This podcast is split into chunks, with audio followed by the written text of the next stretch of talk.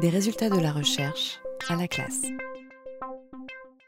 Pour initier mon propos, je vais partir d'un exemple. Un exemple que j'utilise depuis longtemps et qui me semble très caractéristique des difficultés de cycle 3. C'est un item qui a été posé dans EN, ça veut dire évaluation nationale, dans des évaluations nationales à l'entrée en sixième, qui a été posé en 2008. Parmi ces quatre nombres, deux sont égaux, entourés, ça c'est la consigne. Les quatre nombres étaient, je vais le lire volontairement comme je le lis ou comme pourrait lire un enfant, 1, 0, 1 virgule, 1, 2, 1, 5, 1, 0, 1 virgule, 1, 4, 1, 1, 1 virgule, 1, 4, 1, 1, un trait horizontal, 1, 4. On parlait du langage, je vais essayer d'être attentif à la façon dont je vais dire les choses.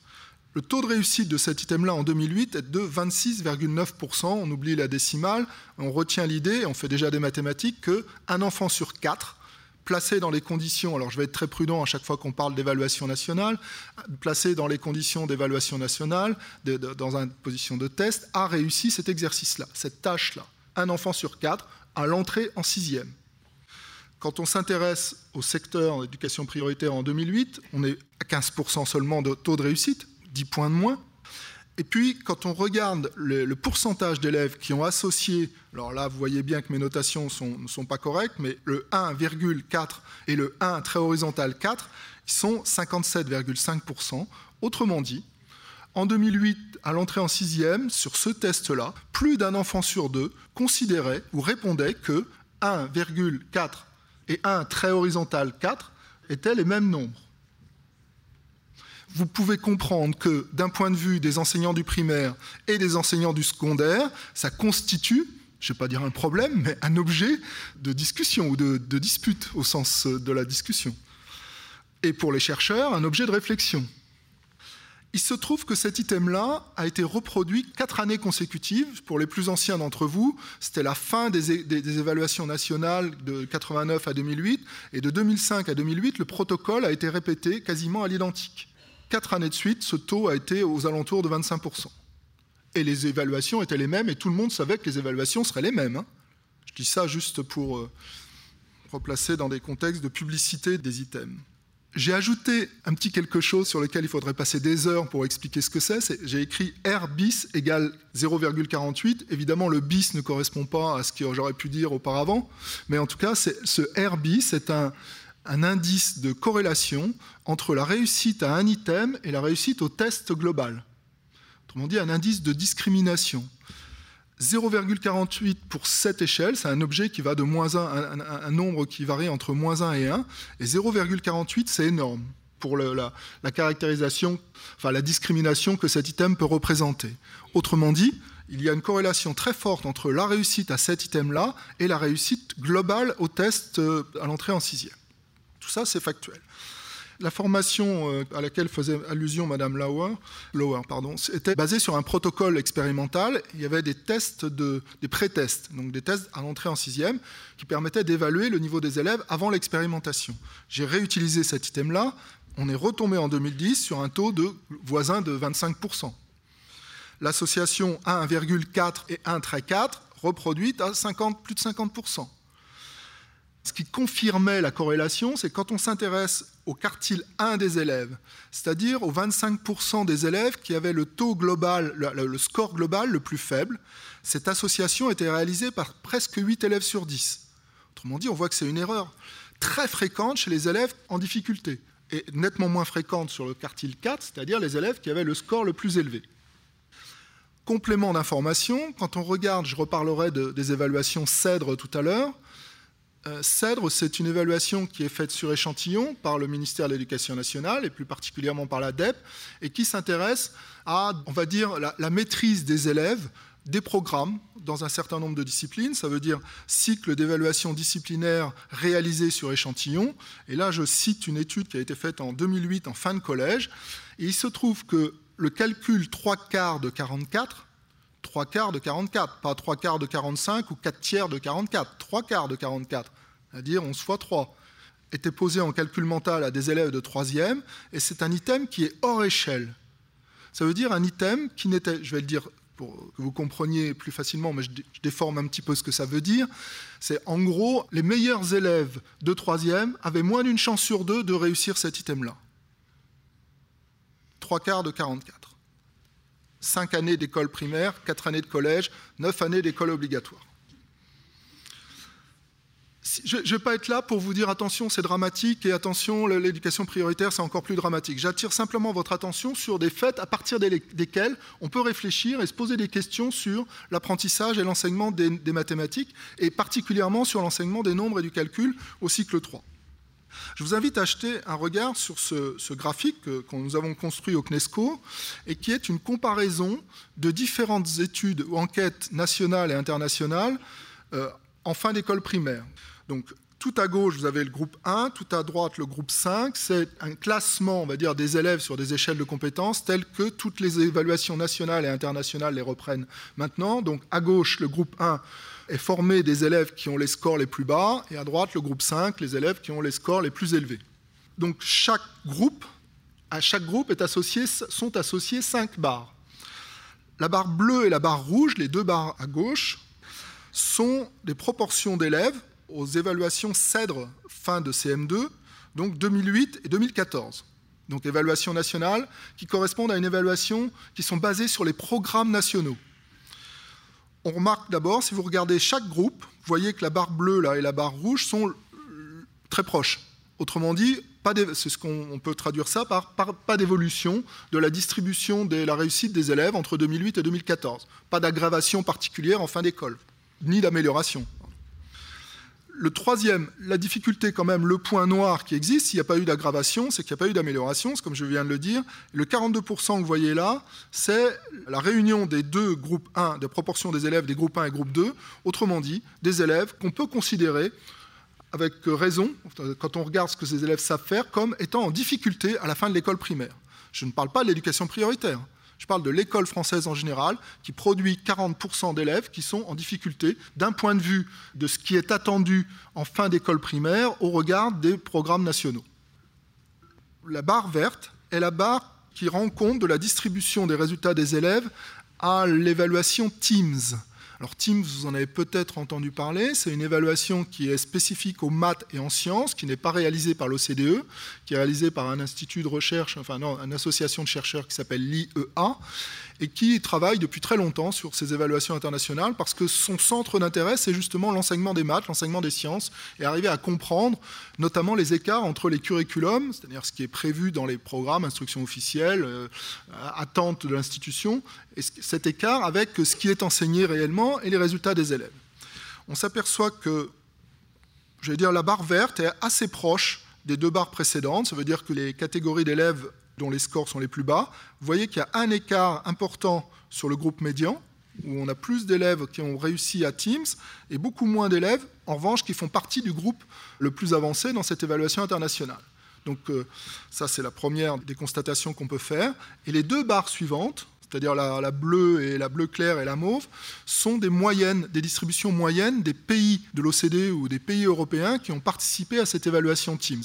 J'ai oublié peut-être de dire que Teams s'était fait en fin de CM1, hein, pas en fin de CM2.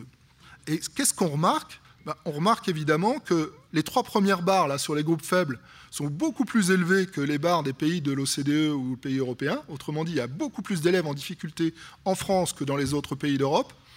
Et puis, à contrario, évidemment, il y a beaucoup moins d'élèves. Si vous regardez la barre verte par rapport aux deux barres, la mauve et, bleu clair, et la barre verte par rapport aux deux barres, beaucoup moins d'élèves qui sont en situation de réussite. Ce qui fait d'ailleurs qu'il y a comme conséquence moyenne, mais on se méfie toujours des moyennes dans les évaluations internationales, que la France a le score obtenu à Teams, vous avez peut-être parce que ça a fait un peu de bruit, comme le score le plus bas de tous les pays de l'OCDE en mathématiques pour les élèves de fin de CM1. Donc ça, c'est factuel. Après, on peut, discuter d'un certain nombre de choses, mais on en est là. Si on revient à nos fractions, et puis à notre un quart, il y a une étude qui vient d'être faite par deux collègues didacticiens des maths, Martinez Roditi, et qui montre qu'il y a une corrélation très forte qui confirme le, petit aspect local que je vous ai montré au début, une corrélation très forte entre le score de Teams et la performance aux items qui portent sur les fractions. C'est-à-dire, encore une fois, quand on regarde ce que savent faire les élèves sur les fractions et ce qu'ils savent faire en général en mathématiques, il y a une corrélation très forte. C'est-à-dire comme si le, travail sur les fractions était, euh, représentait en fait un, niveau en mathématiques. Vous avez un tableau qui montre d'une part ce score de performance sur les fractions et le score à l'enquête Teams, qui montre que la France a les deux scores les plus bas dans ces deux registres. Et puis dernier point, quand on s'intéresse à la recherche et qu'on s'intéresse aux travaux de numératie des adultes, on s'aperçoit qu'il y a une vraie difficulté à utiliser des fractions et des pourcentages, et notamment que dès qu'on dépasse la moitié ou 50%, un certain nombre d'adultes sont déjà en difficulté. Alors moi, ce que je m'étais amusé à faire dans mon travail de, recherche, d'y amuser parce que c'était passionnant, mais à la fin un petit peu fatigant, c'est de prendre, de, de, me livrer à une analyse de tous les items disponibles sur les évaluations nationales de 89 à 2008, tous. Portant sur un nombre calcul, pour essayer de regarder ce qui coinçait réellement. Ce qui coince réellement, c'est tout ça, j'allais dire, avec des baisses assez inquiétantes d'ailleurs sur certaines dimensions, en particulier sur les nombres décimaux et sur le calcul posé, donc peut-être pour des raisons qui sont complètement différentes, mais vous voyez que ces domaines-là ou ces sous-domaines-là sont des domaines que vous travaillez tous les jours, toute l'année, dans toutes les classes. J'ai mis des résultats très variables sur la résolution de problèmes parce que là, pour le coup, c'est très difficile d'être généraliste sur la résolution de problèmes parce que ça dépend très nettement de la nature et la taille des nombres. Donc il y a des élèves qui savent faire un problème et qui ne savent plus le faire quand on change de nombre avec les mêmes opérations, ou bien ça dépend aussi de la nature des opérations. Et en particulier, il y a un saut très très net hein, entre les, exercices, les, problèmes dits additifs et les problèmes dits multiplicatifs. D'ailleurs, si vous, certains d'entre vous connaissent les classifications qui ont été faites par exemple par Vergniaud, autant c'est très très simple, dire, de se repérer dans la classification des problèmes additifs, soustractifs, autant sur les problèmes multiplicatifs, il me semble que ça fait appel à des dimensions justement de connaissances mathématiques qui sont nettement plus délicates. Ce qui m'a conduit en fait à faire l'hypothèse qu'un bon nombre d'élèves se présenteraient en sixième comme des experts apparents. Alors pourquoi des experts apparents? Parce que ce sont des élèves qui savent réaliser des tâches techniques, donc ils ont eu des, réussites, ils ont des, compétences opératoires, mais que ces compétences opératoires masquent en fait une conceptualisation insuffisante des nombres entiers. Si j'avais le temps de développer, je reprendrais euh, en partie l'argument, enfin un appui sur la différence entre concept spontané et concept scientifique, et on voit qu'il y a un travail de conceptualisation, en tout cas, qui s'est pas fait, y compris sur les nombres entiers. Et la deuxième hypothèse, c'est que ces difficultés, pourrait être en fait l'origine de difficultés qui sont identifiées sur les nombres décimaux. Et en fait, quand on arrive en fin d'école primaire et qu'on voit ces difficultés apparaître sur les nombres décimaux et sur les fractions, eh ça fait en, quelque sorte exploser des difficultés antérieures qui ont été masquées justement par de la réussite opératoire. Alors quand on regarde à nouveau du côté de la recherche, ben, on s'aperçoit, ce n'est pas un thème qui est extraordinairement euh, investigué par la recherche française hein, en didactique des maths. En revanche, je parle de thèmes des nombres en général et du calcul, parce que longtemps ça a été minoré. Hein. C'était la base besogne, la base partie des mathématiques, le raisonnement, la preuve, la démonstration étant beaucoup plus noble. Ça a été largement amendé depuis une quinzaine d'années, et puis un rapport, euh, sur, notamment le rapport de la crème, mais en tout cas, les travaux euh, scientifiques ne sont pas aussi nombreux en France qu'à l'étranger, et à l'étranger, on a en particulier très bien identifié un certain nombre de conceptions erronées sur les nombres décimaux, donc des conceptions qui tiennent à l'écriture des nombres décimaux, le fait qu'il y ait une partie entière, une partie décimale, le fait que le nombre de, chiffres euh, ne permette pas de comparer directement les, deux nombres entre eux, etc. Donc ce sont des représentations qui sont largement répandues chez des élèves de 10-12 ans et qui persistent encore chez des élèves de 14 ans. Et donc s'ensuit un certain nombre de questions d'ordre mathématique et d'ordre didactique. C'est là où je dis qu'il y a une appropriation des objets, et c'est un peu l'objet de ma présentation à moi, c'est de dire finalement pourquoi on parle de nombre décimal et d'écriture décimale, quelle est la différence entre ces deux expressions-là, quelle est la différence entre une fraction et une écriture fractionnaire? Dans les programmes de 2000, euh, je sais pas, 2005 ou 2008, ou peut-être 2002 est arrivée l'expression écriture fractionnaire. Ce pas des choses qui existaient auparavant. Alors pourquoi? Est-ce qu'on parle de fractions égales Etc. Ces, choses-là méritent d'être interrogées parce qu'elles renvoient à des conceptions mathématiques et certainement, ça c'est une hypothèse qu'on peut faire et que les, didacticiens, dont les didacticiens s'emparent, c'est des hypothèses en termes d'apprentissage et d'effets en termes d'apprentissage sur les élèves. Autre question qu'on peut se poser, quel est le statut, et j'allais dire, qui doivent se poser dans les équipes, quel est le statut de un quart en fin d'école primaire? Est-ce que c'est un nombre est-ce que c'est autre chose? Si c'est autre chose, quel est le statut intermédiaire que ça peut avoir? Si c'est un nombre, bah, c'est complètement anormal que le, score qu'on a donné de 25% soit atteint. Si, l'objectif c'est qu'un quart acquiert le statut de nombre, là il y a une anomalie. Si au contraire on est dans un processus de construction du nombre et qu'un quart représente autre chose, mais quoi? Ben À ce moment-là, on peut voir les choses un petit peu différemment. Et puis la question des écritures de un quart. Pourquoi un nombre aurait-il plusieurs écritures? Quand j'écris 28, j'écris 28. Je peux le dire, je peux l'écrire autrement, en, langage littéral. Dès que je passe au langage chiffré, je n'ai pas beaucoup de façons de l'écrire. Il se trouve qu'à un moment donné, je vais avoir des nombres qui vont avoir plusieurs façons de s'écrire. Là, ça, constitue quand même une sacrée rupture. En dehors de toutes les ruptures entre les nombres, les, les, nombres entiers, les nombres décimaux, de successeurs, de tout ce que vous voulez, qui sont, euh, vraiment importants, sur lesquels je ne reviendrai pas aujourd'hui. Et donc, ben, à partir de ces questions fondamentales, là, de quelles pratiques d'enseignement on dispose ou quelles pratiques d'enseignement on est capable soi-même de, mettre en œuvre en termes à la fois de contenu. Vous allez voir que ça, c'est quelque chose qu'il faut en permanence garder à l'esprit, à mon avis, quand on est.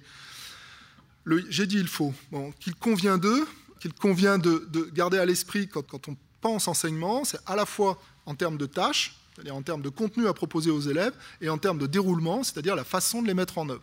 Là, il y, a un, certain nombre de collègues qui ont montré que l'étude des contenus ne suffisait pas, que ces contenus pouvaient être déformés, mener à des processus d'activité cognitive chez les élèves qui sont complètement différents de celles pour lesquelles les tâches étaient prévues au départ.